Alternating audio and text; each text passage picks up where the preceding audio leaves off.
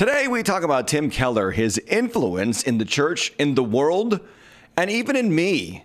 Rest in glory, Pastor Tim Keller. Also, Elon Musk goes after George Soros, and the media lose their minds. We have evidence that the Southern Baptist Convention is also dangling the semi woke apple in front of its constituents, trying to sneak it in. And I share with you the behind the scenes elements pushing all of this crazy nonsense on our culture from the halls of government to the entertainment industry to the sports stadiums and also the universities. Plus, did you know that Florida was dangerous for black people to visit?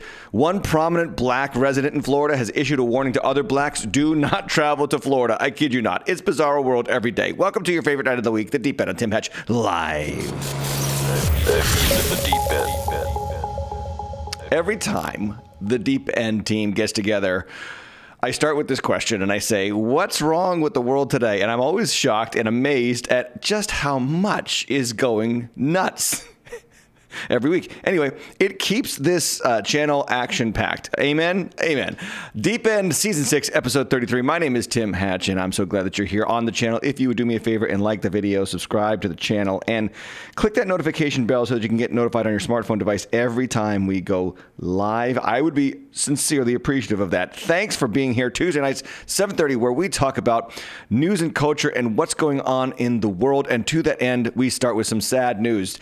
Pastor Timothy Keller has passed from this life to the next. Pastor, author, theologian, husband, father, in the presence of God, in the presence of his Savior, Jesus Christ, right now. And I will never forget where I was when a pastor friend of mine asked a life changing question. And the question was this Have you read Counterfeit Gods by Tim Keller? That was the question. Never heard of Tim Keller, never heard of the book Counterfeit Gods. Got a hold of the book, Back in those days, we used to have things called bookstores. Went into the bookstore, bought the book, brought it home. I remember where I was when I read the book. I was on the beaches of Newport, Rhode Island. And I swallowed that book in about two days. Uh, it was amazing. It was eye opening. It was life changing. I it was given to me. Has this ever happened to you at a very necessary point in your life to have a trajectory change? And I can't tell you the influence that this man has had on my life. Tim Keller used to talk about how someone advised him to read everything that your favorite theologian ever read, and he decided to do that with C.S. Lewis. And it kind of inspired me to do that with Tim Keller. I have read almost everything that he has written, including most of his sermons, believe it or not. Um, he is a profound, he has been a profound influence on Christianity uh, in the last 50 plus years. Uh, his book, Center Church, was a game changer for me. His book on the Psalms was incredible. His preaching was the complete opposite of my style. I am very charismatic and very high end and emotional, and he is very low key and very calm the entire sermon, much, much like a college lecture type preacher. God loves both types, by the way, and every type in between. He humorously noted one time that a Hispanic preacher or pastor was bringing some of his Hispanic congregants to come listen to Tim preach, but the Hispanic pastor pre warned them and said, in spite of what it sounds like, he really does believe what he's preaching. I always loved that story that he would tell because, you know, you don't have to bellow out boisterously to get the point across. And he had that gift he would just rationally and calmly declare what the word of God said. And this was this was one of the best things that he brought to the table with preaching. He taught me and countless others how to always bring the text you're preaching back to Christ. The New York Times writes this about him. He defined a fully formed Christian as somebody who finds Christianity both rationally and intellectually credible, but also emotionally and existentially true and satisfying. And even in death, the New York Times honors him. This is Ross Douthat. He tweeted out this article from the New York Times. He didn't write the article. But in the tweet, Ross Douthat says, among many other achievements, Tim Keller spent an entire career in Christian ministry without having his public theological identity captured or subsumed by his partisan or ideological identity. An incredibly rare feat. Rest in peace. And I would say that is true. He did not become a tool of the right wing fundamentalist. He did not become a tool of the left wing progressivists, even though he was Presbyterian, and there is a split down the Presbyterian middle over all of these social issues that we're going through. He stayed and remained f- uh, firmly committed to biblical convictions, uh, uh, conservative social policies, and yet at the same time, a wide open heart to all kinds of people in his church. May God raise up many more preachers and teachers like him and pastors who follow in his footsteps. His um, son Michael tweeted out his last words, and I think his last words are so powerful. I'm ready to see Jesus. I'm ready to see Jesus. And then he passed from this life to the next. And, and he's in the presence of Jesus right now. Do you think about that? Like, think about how quick life comes at you and is over before you even realize. And I don't know if you ever really feel this way until you have children, because once you have children, life speeds up exponentially. And I look at my children as they are fully grown, almost all of them now, and it just went by so quick. Everybody tells you it goes by quick. You don't believe it when you're in it, but it does go by quick. And then you, who knows, whenever you go, and I would say if we could just start this episode off with one admonition to you be ready to see Jesus. Be ready to see Jesus. And Tim would be the first to tell you that it's nothing to do with what you've done, it's everything to do with what he's done for you. And belief on that is the central call in the Gospels to us. Belief on what Jesus has done for you. Some book recommendations. Counterfeit Gods already mentioned. Uh, read The Reason for God, Belief in, in an Age of Skepticism. Fabulous book. I actually handed that to some atheist friends of mine. And then Center Church for pastors and Christian leaders out there. If you read Center Church, know that it is like an anthology. It's like a college textbook. And I actually use that for the curriculum in my leadership training program with the guys in my church. His books have been translated into 25 languages. He has sold an estimated 25 million copies of his book. Um, his church, Redeemer Presbyterian in New York City, has branched off into several daughter congregations throughout the metropolitan area. He was an advisor for the last uh, five years of his life uh, to those churches, city to city. I think it's called City to City Church Planting Organization. Phenomenal man of God. Thank God for Tim Keller. May he rest in glory. I leave you with this tweet that he put out in 2021 when he received his cancer diagnosis, which I believe whenever it's pancreatic cancer, it's almost certainly a death sentence, unfortunately, at this point. But he tweeted out on the news of receiving that cancer diagnosis, quote, It is endlessly comforting to have a God who is both infinitely more wise and more loving than I am. He has plenty of good reasons for everything he does and allows, and I cannot that I cannot know. And therein is my hope and strength. End quote. What a way to approach the end of your life. What a way to approach the things that happen in your life that you don't like, including the madness that you see in the world. Now, to transition to the content of tonight's deep end, I want to address something else that Tim Keller taught me as a pastor and as a minister and as a cultural surveyor. Pastors have to do this. You might not be aware of it, but we do have to look at culture and we have to read it and we have to talk about it. And far too many pastors are just ignoring culture. I have my views about culture. I probably disagree with even many pastors about culture and what I see in culture and my approach to teaching people about culture. We can disagree about our approach. My approach is my approach. It's not everybody's approach. But one thing that Tim Keller really taught me well through his books and writings and his speaking was the importance of the city. He was all about the city and reaching the city for Christ. He would he would always say that the city has more per capita space of the image of God in it than any other area of the world, right? Because there's more people in the city. So you have more image of God representation in the city than anywhere else. So don't hate the city, love the city. But he would teach this that the city is also important because it influences everything else. You what the the values, the ideologies, the issues happening in the city now, they flow outward to the suburbs and then eventually the rural towns. And you think about how God ordained for Tim Keller to influence an entire generation. He went to New York in 1989 to plant Redeemer Presbyterian Church. Everybody said it was a suicide mission, a church planting suicide mission. He went anyway. And he worked hard and struggled for years before he saw fruit, and he did see fruit. But here's the thing about him that God allowed him to prepare an entire generation to go through what we're going through right now with our wrestling around these cultural crazy moments because Tim was there in the 1990s.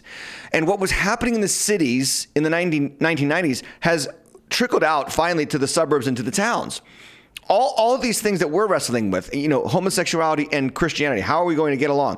Transgenderism, drag queens, and, and, and now modern Christians, and how do we respond to these issues? Abortion, and how do we take on these issues from a Christian worldview? and how do we talk to our neighbors about them with compassion and grace. Um, Tim was dealing with that in the city in, in the 1990s. And so, even when you read or hear his messages from those days, they are so modern and relevant because the cultural influence of the city has trickled out to these towns and the suburbs now. And pastors like me who are in the towns and suburbs, we've got tools now because of the influence of Tim Keller. So, a tremendous blessing. Um, I'm thankful for his life, and I can't say enough about it. Uh, thank God for what he has done for the church. Anyway, let's get into the show. I'm going to do a segment called Pastor Reacts.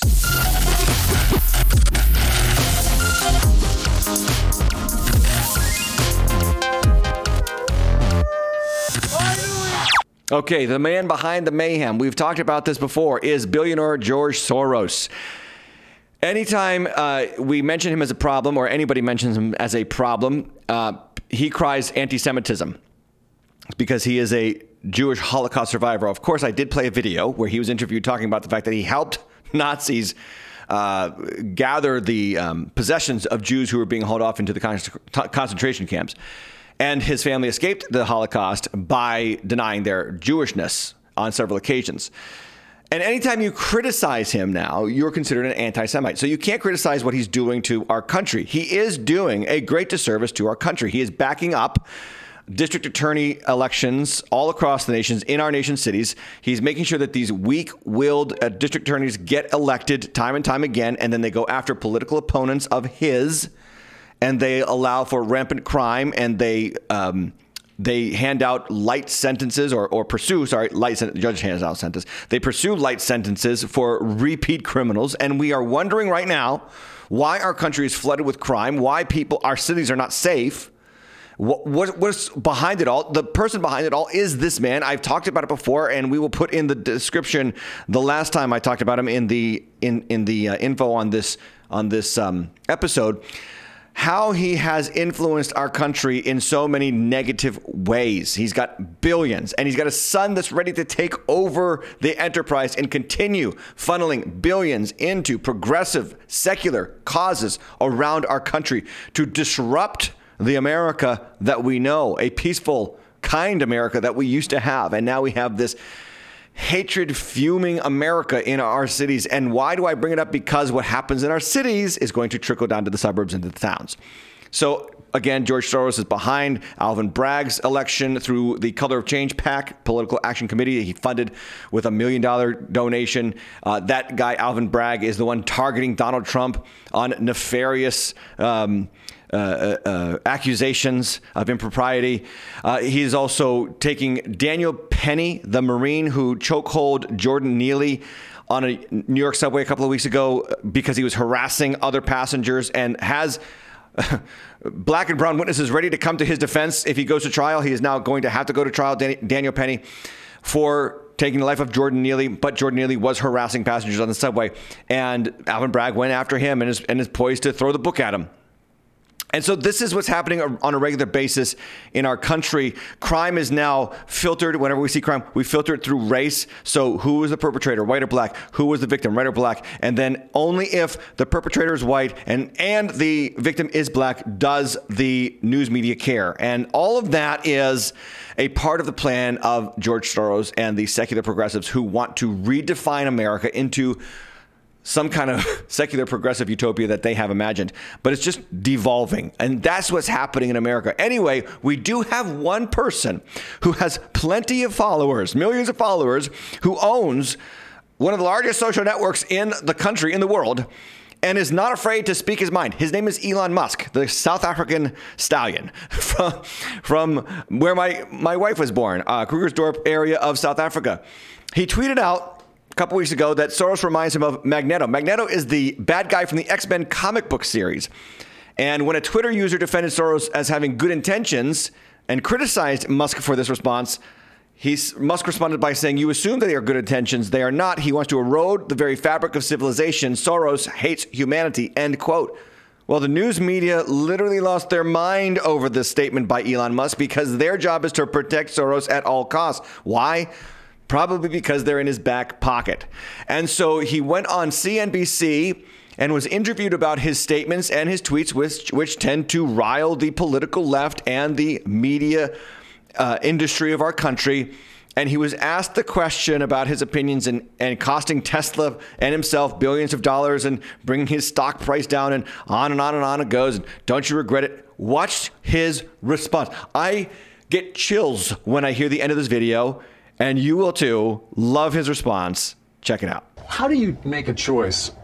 You don't see, I mean, in terms of when you're going to engage. I mean, for example, even today, Elon, you, you, you tweeted this thing about George Soros. Well, I'm looking for because I want to make sure I quote it properly. But I mean, you know what you wrote. But you basically. it reminds me of my veto. This is like, you know, calm down, people. This is not like made a federal well, case out of me. You also you said he wants to erode the very fabric of civilization, and Soros hates humanity. Like when you do something like that, do you? Yeah, think I think that's true. That's my opinion. Okay, but why share it? Why share it? Especially, because, I mean, why share it when people who buy Teslas may not agree with you, advertisers on Twitter may not agree with you. Um, why not just say, hey, I think this? You can tell me, we can talk about it over there, you can tell your friends, but why share it widely? I mean, uh, this is freedom of speech. I'm allowed to say what I want. You absolutely are, but I'm trying to understand why you do because you have to know it's got a. There, it, it puts you in a in the middle of a the partisan divide in the country. It makes you a lightning rod for criticism. I mean, do you like that? I, you know, people today saying he's an anti-Semite. I don't think you are. No, I'm definitely not. I'm, I'm like I'm like a pro-Semite, if anything. I, I believe that probably is the case. Yes. But why would you even introduce the idea then that that would be the, the case? I, I mean, listen, we, we, don't want to make this a, a George Soros interview. No, um, God, no. I don't. So, I don't want to at all. But I'm what I'm trying. Even came up though in the annual meeting. I mean, you know, do your tweets hurt the company? Are there Tesla owners who say, I don't agree with his political position because, and I know it because he shares so much of it? Or are there advertisers on Twitter that Linda Yaccarino will come and say, you got to stop, man, or, you know, I can't get these ads because of some of the things you tweet? I have to pause because they will flag me on YouTube, but this pause here is phenomenal. He really thinks about his response. Check this out.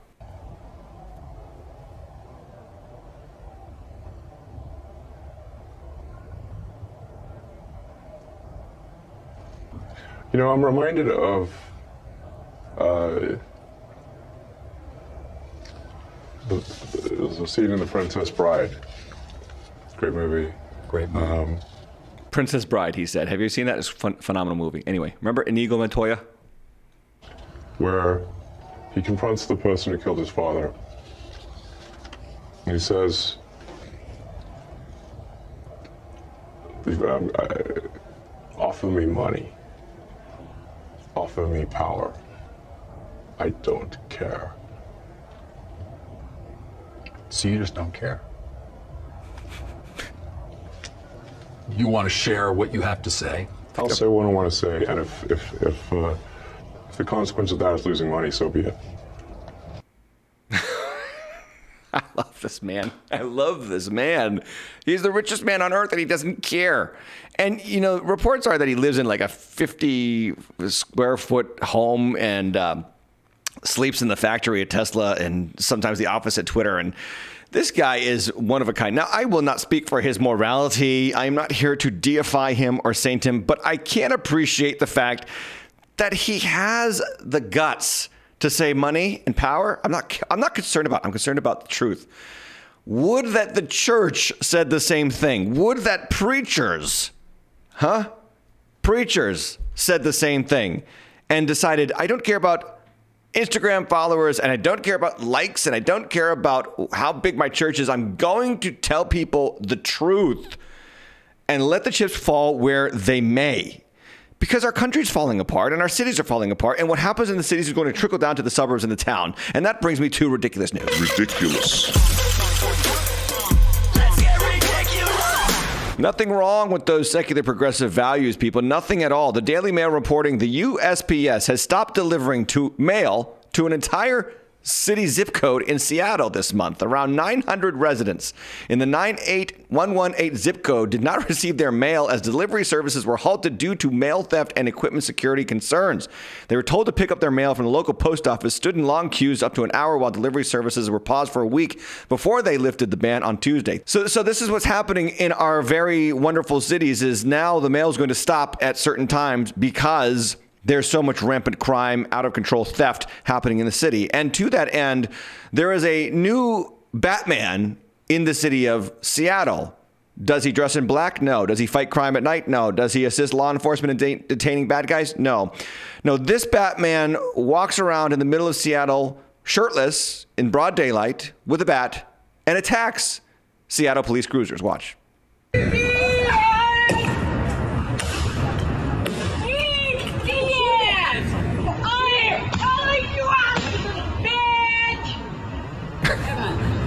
Don't know what is that growth on his stomach. It is disturbing. anyway, the, the police officer calls him over and on and on it goes. This is, you know, this is the modern American city. This is the George Soros utopia that we are headed for. And what's happening with countries in our in these cities? They're leaving. They're leaving. San Francisco is seeing billion dollar companies downsize their office spaces in the city because of the overwhelming crime problem. This is the Daily Mail reporting that Uber has abandoned a 285,000 square foot facility in San Francisco because the city is deserted and overrun by homelessness and drugs. In March, Pinterest announced closures of two offices. Meta, the parent company of Facebook, slashed 435,000 square feet, and Reddit removed half the space it occupies, according to the Daily Mail outlet. Google is expected to pay more than $500 million to shrink their office spaces. San Francisco saw their vacancy rate go up to 30%, up from 27% last year.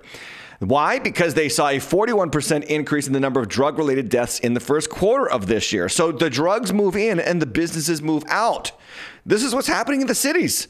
This is what the fruit of George Soros electing all, getting all these weak-willed district attorneys elected is producing, and it will eventually work its way out to the suburbs. This is insane.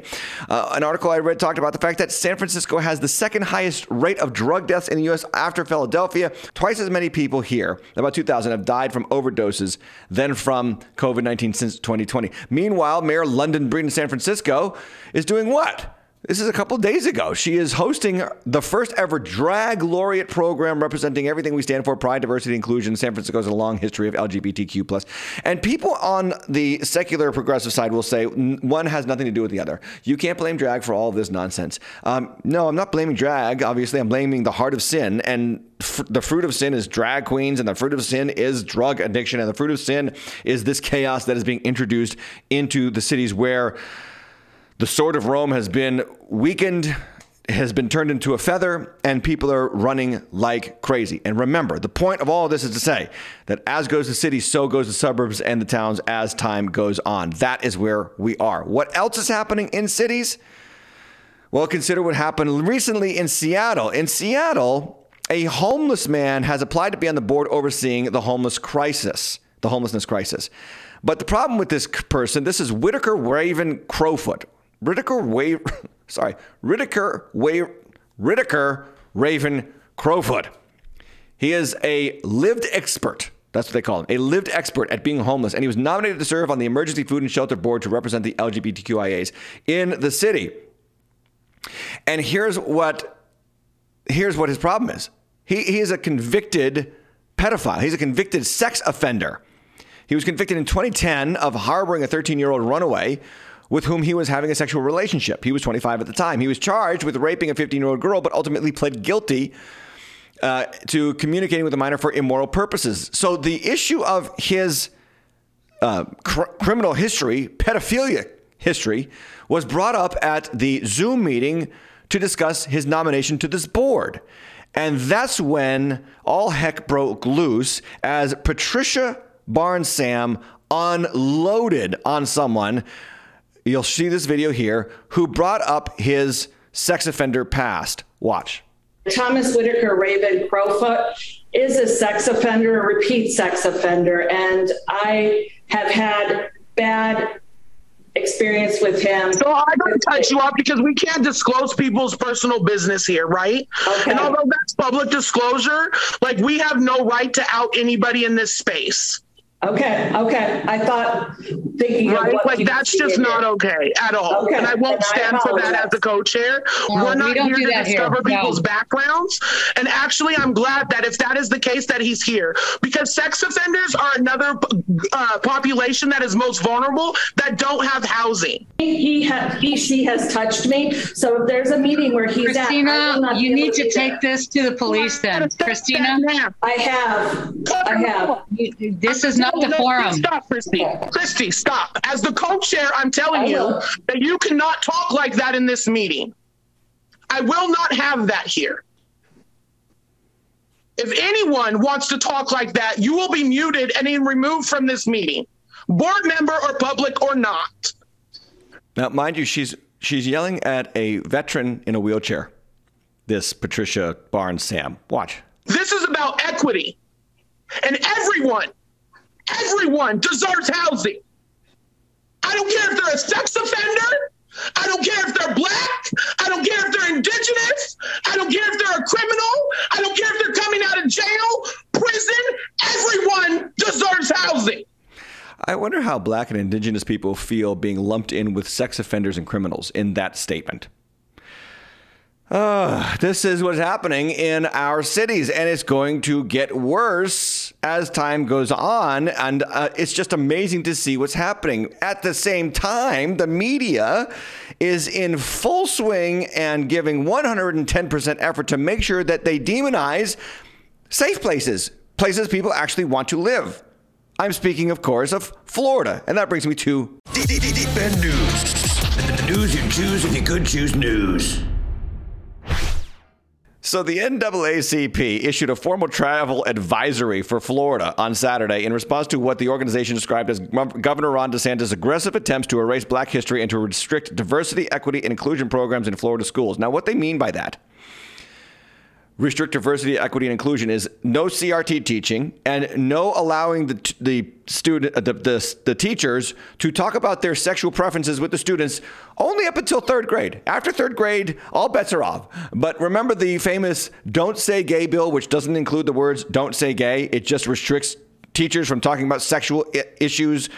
About themselves or others until the kids beyond third grade, like you know we used to normally do for all eternity.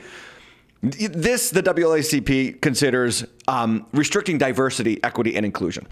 So, the civil rights organization is the latest to caution travelers against visiting Florida. The League of United Latin American Citizens and LGBTQ advocacy group Equality Florida previously issued travel advisories as well. Under the leadership of Governor Ron DeSantis, the state of Florida has become hostile to black Americans and in direct conflict with the democratic ideals that our union was founded upon. This is NAACP President and CEO Derrick Johnson. He should know that democracy will prevail because its defenders are prepared to stand up and fight. We're not backing down. We will encourage our allies to join us in the battle for the soul of our nation. So there it is again, exactly what our president said a few months ago that LGBTQ people and especially drag queens are and transgender people represent the soul of our nation. The soul of our nation are these groups. And again, with the NAACP siding with these sexual progressives, the insanity of this culture. Really sad. And we, the article makes you want to say, "Oh yes, shame on Florida, shame on Ron DeSantis. He's hindering progress in Florida, and people in Florida must be miserable. Don't move there." Okay, I live there, and it is a wonderful place. In fact, I've never been happier.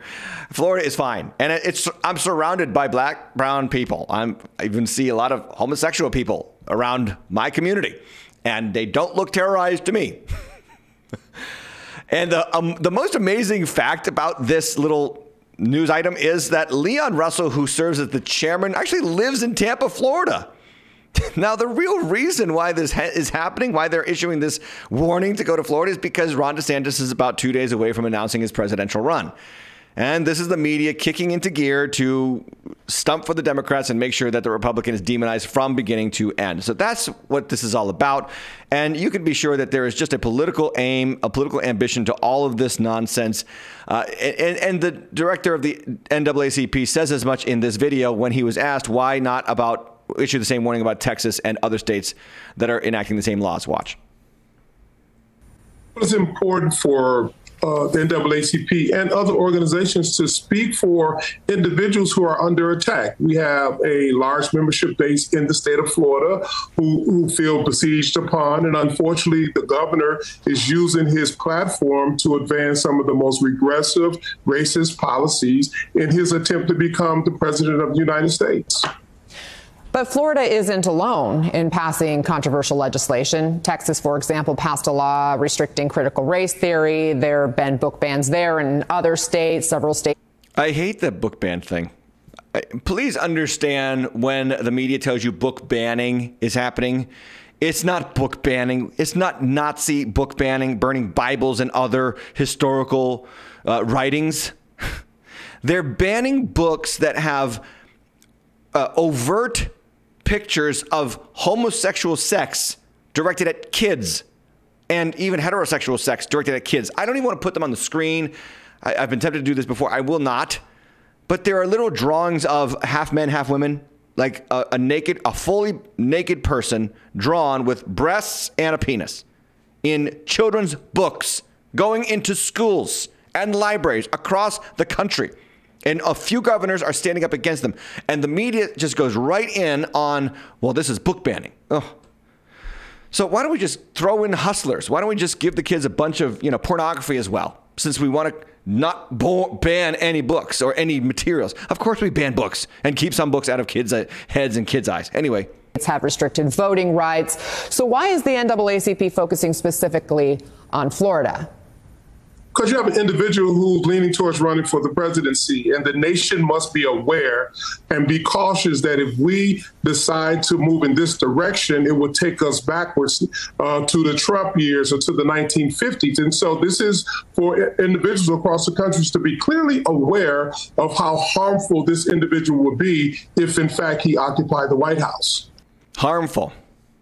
Harmful if he occupied the White House. That's the uh, mantra that is coming from the news and the head of the NAACP. I am a Florida resident, and I can tell you, it's wonderful here. No matter what they try to tell you, and I know this is an election season starting to ramp up, and you've got to be ready for it, and the messaging is going to be relentless.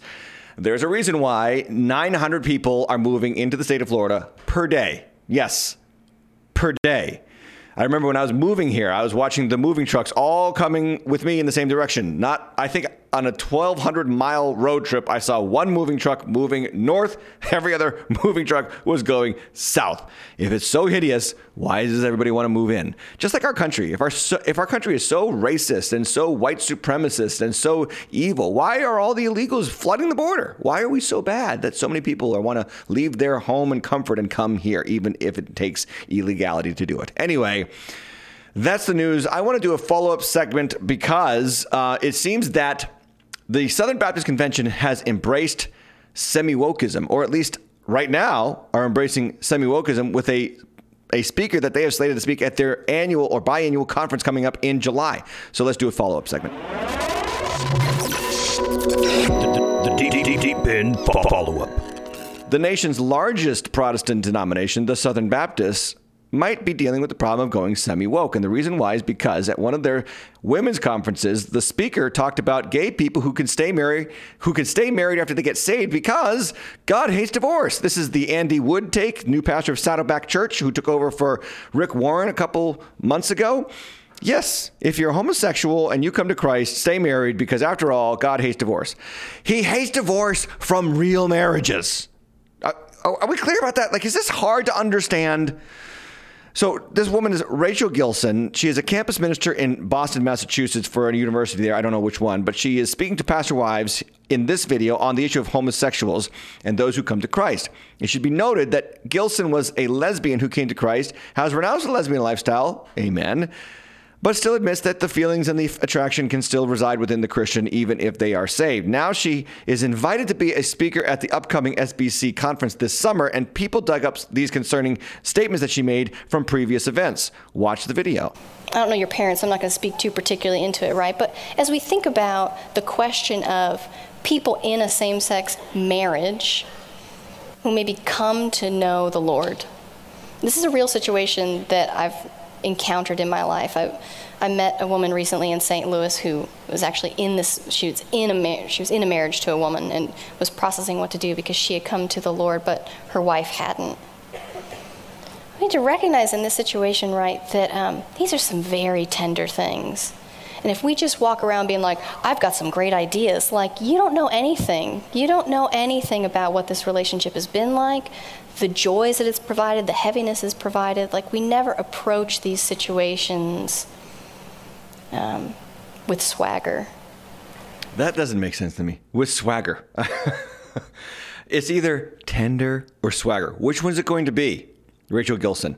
Anyway, further on in this video, in this talk, she says the following. Watch this. Out what's going on. I do think that it's it's pretty normal for someone who comes to Christ to see, oh, this isn't the way God designed to use my sexuality. They don't have to negate all the good things that they've experienced with the person that they've been in a relationship with to recognize that God says something else about sexuality. They might end up making a very big cost. I mean, I've, I've known some people who decide to stay in that relationship legally, but to live celibately. Huh?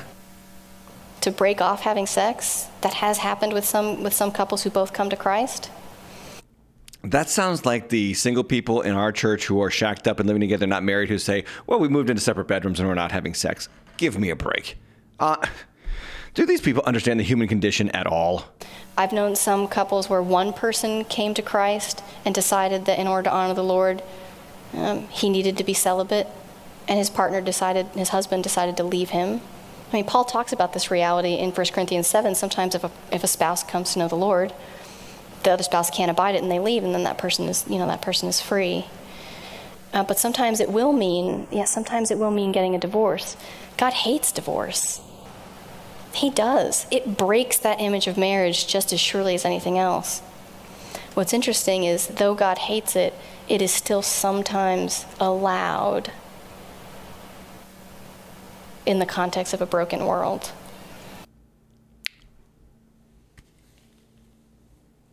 I don't I don't know what to say anymore. and I wouldn't care about Rachel Gilson and what she says if it were not for the fact that she is slated to speak at an SBC national conference, the, the largest Protestant denomination in the country. How, how do you say that p- homosexuals who get divorced is breaking the what? The image of marriage that represents Christ in the church? It does not. It it homosexual marriage represents the exact opposite. The exact opposite of the picture of Christ in the church. Christ is bridegroom, church is bride, male and female. The, and, and, and the physicality of male and female marriage is meant to fit them together physically and emotionally and spiritually so that they are one, just as we are one in God in Christ Jesus. This is insanity, and I can't believe the, the confidence with which she spouts this insanity to, to, to pastors' wives, and they all sit there and they just listen to it. In another video circulating on the internet, because once you've been ratioed on Twitter, it just starts to snowball. And here she talks about how same sex attraction really isn't that big of a deal. Watch. The Bible holds forth, and God is very clever, right? His word says, hey, there are two equal ways to faithfully wear your sexuality in the world. You can be faithfully single or you can be faithfully married uh, under my definition of marriage.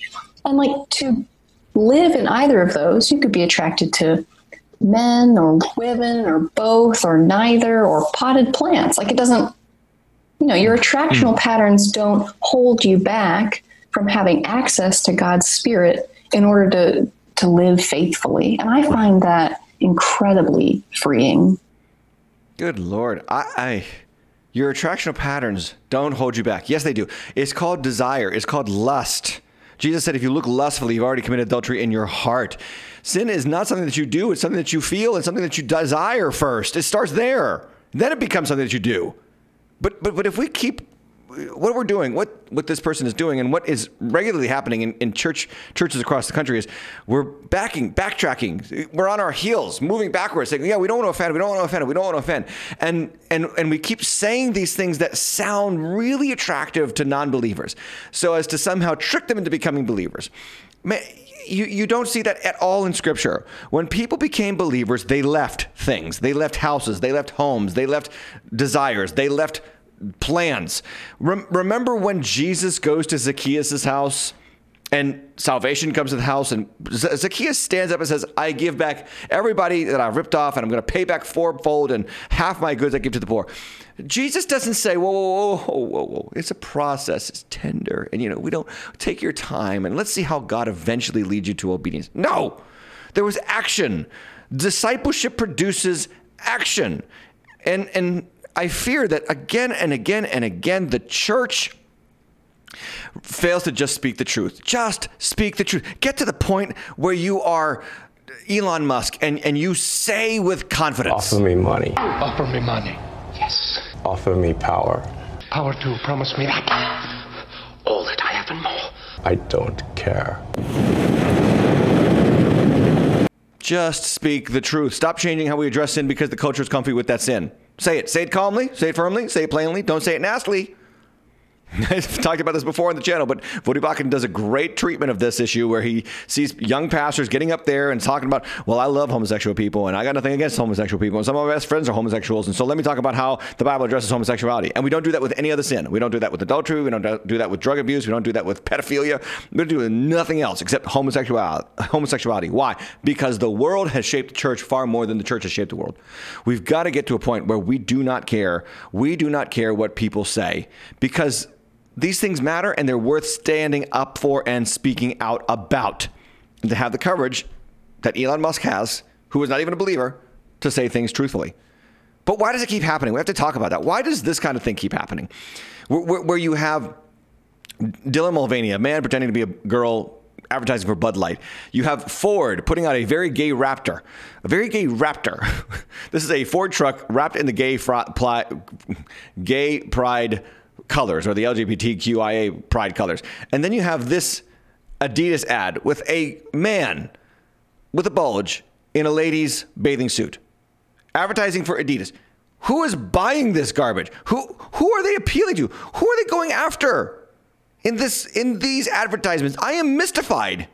I really am. And then, of course, this was yesterday. The Google Doodle featured a homosexual indigenous person. This is yesterday, May 22nd. So, so forget Pride Month. We're days away from Pride Month. Oh, just prepare yourself for the deluge coming.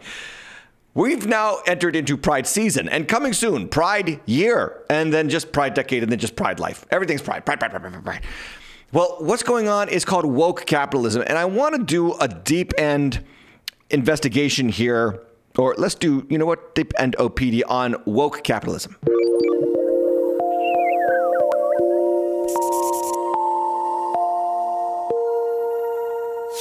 Okay, a lot of segments today, but bear with me. How woke capitalism is invading our country. And I bring you to a website called fee.org.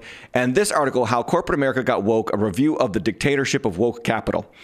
The uh, writer of this article details the, the contents of a book called The Dictatorship of Woke Capital, written by Steve Soukup, and how the rise of progressivism as a cultural force uh, basically took captive not just the university institutions, not just the entertainment institutions, but the now corporate institutions. You know, corporate America used to be very conservative, very very family friendly. Disney used to have a, a Christian day. Now it has an LGBTQIA week and celebration. Christian uh, Disney used to put out family friendly entertainment. Now it puts out aggressive, agenda driven, progressive sexual content for kids. How did we get there? And this article is phenomenal. I encourage you to read it yourself. I will give you some highlights. He says, How did corporate America, long considered to be one of the most conservative American institutions, become a lead protagonist in a culture war over all manner of progressive activism? We now have a routine spectacle of corporate social responsibility seminars and environmental, social, and governance. That's the ESG stuff I talk about a lot. Conferences where widgets, widget makers of all kinds commit to promoting climate activism, identity politics, union labor, and sundry of other causes. Somehow, selling an honest product at a fair price seems like a secondary concern in a corporate America increasingly focused on an array of stakeholders with such diffuse boundaries as the local community, the global environment, and society at large. How did we get here? Finance professional and political analyst Steve Soukup gives a fascinating and in depth answer in his dis, uh, disquisition on modern politicized investing, the dictatorship of woke capital.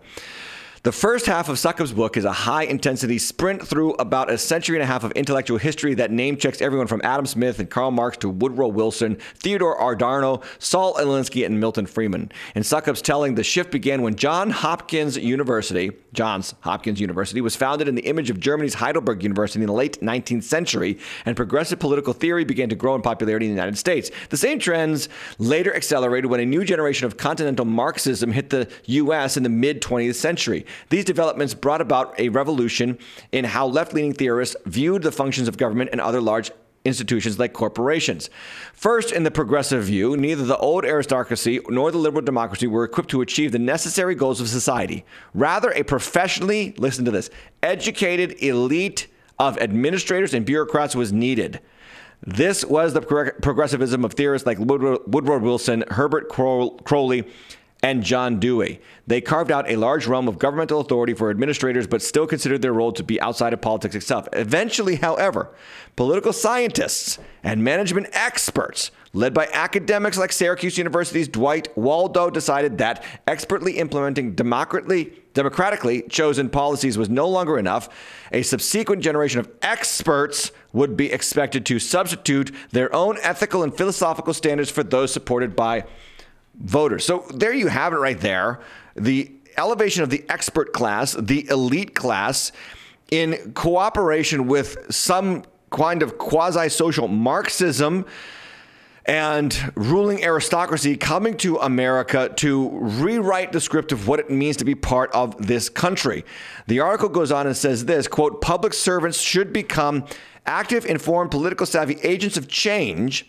This is the recipe for what critics of big government have come to call a permanent governing class civil servants with effective lifetime tenure, aka uh, Dr. Fauci, collaborating with like minded activists outside of government who place their own judgment ahead of that of the voters and their elected representatives, aka London Breed, and a host of other governors, mayors, senators, and congresspersons who push this agenda upon you, regardless of whether you like it or not. Now, he says this in the article the second half of the dictatorship of woke capital catalogs a series of controversial activist campaigns by some of the biggest names of Wall Street Apple, Disney, and Amazon. The issues are varied, but the overall trend is nonetheless worrying. Rather than concentrating on what they know best and staying neutral in the cultural, war, cultural wars, major companies have hitched their brands to one side of a contentious political divide. The verdict on, the verdict on whether this will ultimately be good for business is still very much uncertain. And if you ask Bud Light and Anheuser-Busch right now, it was not a good idea. Why am I sharing you that, with sharing this with you? Because you have to understand what is happening is programmed. I call it the woke mind virus. It is intentional and deliberate. There is an elite ruling class in cahoots with the governmental, permanent government, governmental class, the bureaucracy, some people call the deep state, which is influencing universities and influencing corporations and media and entertainment so that at all angles you are getting indoctrinated, whether you realize it or not. Of course, the universities and the governments are influencing this. Uh, this is all part of a program, and now they have finally won that last area that they wanted corporate alignment. That's where the big dollars are, so they can fund this and re- and rinse and repeat this into your children, into your kids, into your teens, into you. And I say that all to all. I say all that to say this: there's one last man standing, the biblical Christian. One last remaining line of defense. Isn't it amazing? There's one area. Biblical Christianity has not yet fallen for this. But when you see the SBC when you see what's happening now and has been happening in the United Methodist Church for years, what's happening in churches that were bastions of evangelicalism, such as Andy Stanley's North Point and Saddleback Church in Lake Forest, California. When you see this departure from biblical Christianity, when you see this flirtation with the woke mind virus, it is disconcerting. And a, and a great schism, I believe, is coming to the evangelical church and evangelical subculture. As we've talked about, even with Christian artists from last week when we talked about uh, uh, Lauren Daigle and, and uh, Phil Vischer of VeggieTales fame. This is going to continue to crack. The crack has been happening for some time. I would even date one of the great fissures of the crack was the death of George Floyd, where we have seen the line drawn, and it is amazing to see how many Christians are just capitulating to the cultural dictates of the day. And again, we need to get back to our roots and say, as Paul and Peter and John and James said, we can do, we will say what we want and we don't care what you say. I don't care. There's more to all of this, again, not just in the corporate America, but also in the sports and entertainment industry. News out of LA the Dodgers had disinvited an LGBTQIA group from their Pride Night. The group was the Sisters of Perpetual Indulgence. This is a uh, drag group that specializes in mocking Catholics. And because some Catholics voiced some concerns, the Dodgers did the right thing and disinvited this group from their Pride Night. Well, again, the media did their work and the social influencers did their work and the ESG elites did their work and pressured the Do- Dodgers to reinstate the Sisters of Perpetual Indulgence. And they wrote an apology to the Sisters of Perpetual Indulgence. Yes, a sports team a baseball team wrote an apology to men who dress like nuns and call themselves the Sisters of Perpetual Indulgences and now have re-invited them back into the fold on their Pride Night. Th- this is woke capitalism at work. This is what is happening on a regular basis.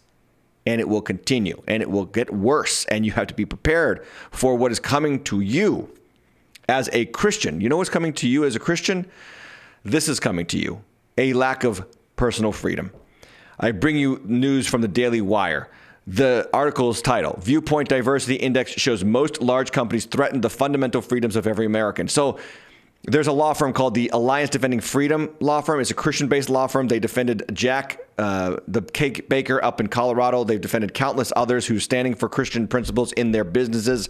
So they do this little study of uh, big corporations in our country to find out how how free are these companies for Christians to speak their mind and live their values and uh, cooperate within the country the, the company's values and be Christians at the same time.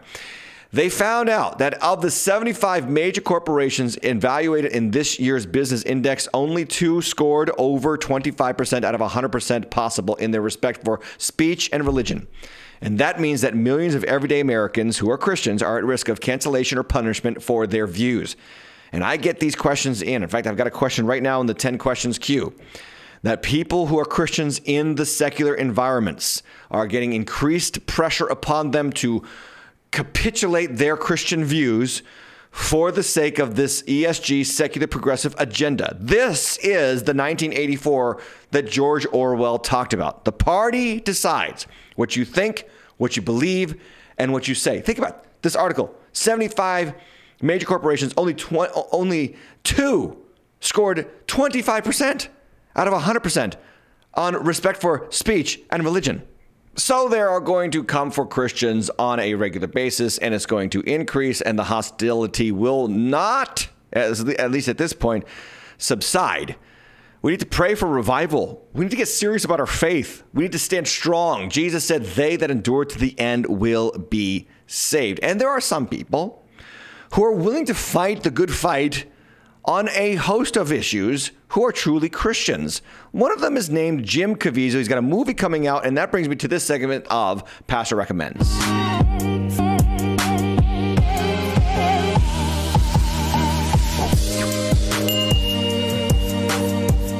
Okay, there is a movie coming out July 4th called The Sound of Freedom, starring Jim Caviezel from The Passion of the Christ fame. Jim Caviezel did a fam- fabulous job, not just playing Jesus in The Passion of the Christ, but also uh, Edmond Dantes in The Count of Monte Cristo, and I would highly recommend as well Frequency.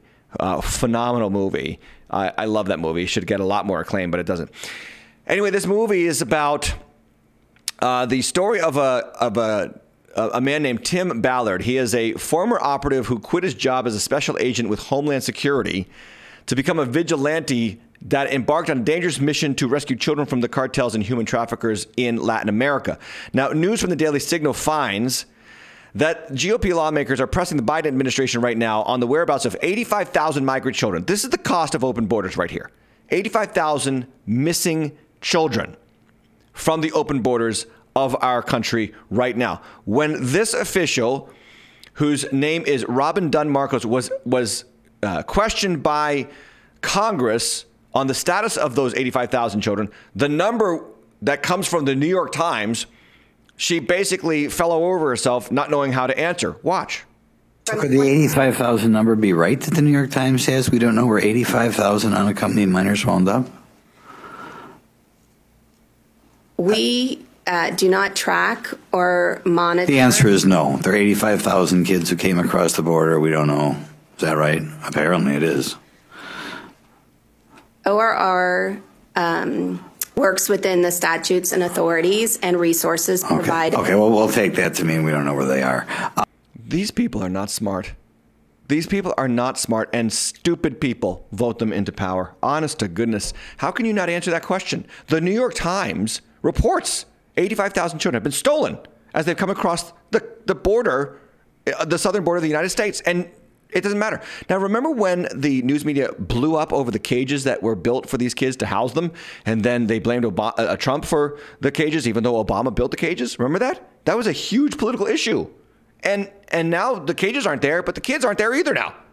And sex traffickers are stealing them, which brings me again to this movie that Jim Caviezel is starring in and coming out July 4th, The Sound of Freedom. I would encourage you to go watch it. And the reason why I want you not to just watch it, but pre order tickets for it is because Jim is asking for people to do this so that the film gets into as many theaters as possible. Here he is on an interview with Steve Bannon talking about that very. Very quickly, the movie opens over the July 4th weekend to send a message. Two million children, two million tickets. Jim Caviezel.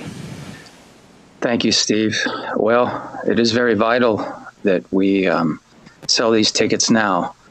Um, many people think, you know, I'll, I'll wait until July 4th. Well, uh, we may not be in a lot of the theaters. We'll be in a lot, but not as many as we'd like to.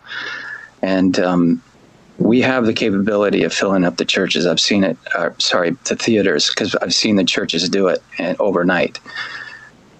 I'm pleading for my fellow countrymen to wake up to what is going on with what's happening to our children. Um, Steve, April 26th, there was a woman named, I believe it was Ms. Rojas. She's a whistleblower. And God protect all our whistleblowers because Mhm, they're in yes. serious danger right now for speaking the truth. And she got up and said that 85, this is sworn testimony, 85,000 children have gone missing crossing the border. So I'm going out right now to plead to the public, to the Christians out there, and to anybody that has a heart for a child. We may not even get to the resurrection of the Christ because we won't have a country anymore. And I'm talking about the film that is of vital importance. People need to see Sound of Freedom. Um, it's on 4th of July. First thing that comes to my mind you're at a picnic, you're at a barbecue, you're enjoying yourself, and suddenly you look around and your child is missing. What would you feel? What if I told you that you have a 98 point, maybe even 99%, maybe even 99.9.5% chance you're never going to see your child again? What would you do? Would you have wished you listened? Uh, amen.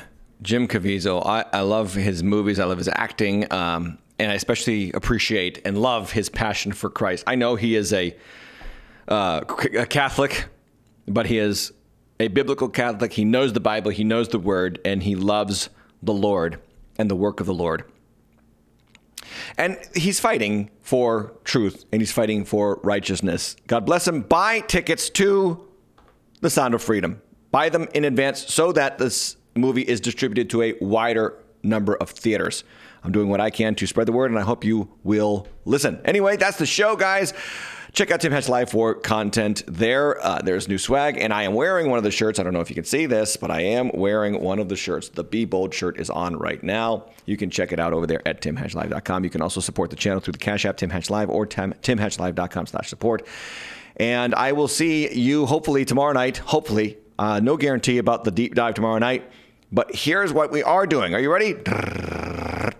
10 questions this week. So I says the first Thursday, but we're going to do the last Thursday. And we do this now, this Thursday, because we have 15 questions in the queue. They're great questions. So make sure that you're tuned in uh, at noon this Thursday for 10 questions with Tim. Other than that, what can I say? But fight the good fight because, as I said at the beginning, the world is crazy. Lots of things wrong. And we know that it's being programmed to be wrong by higher power people. But we know the one who is higher than those powers, and he's for us. And if he is for us, who can be against us? Have a great night.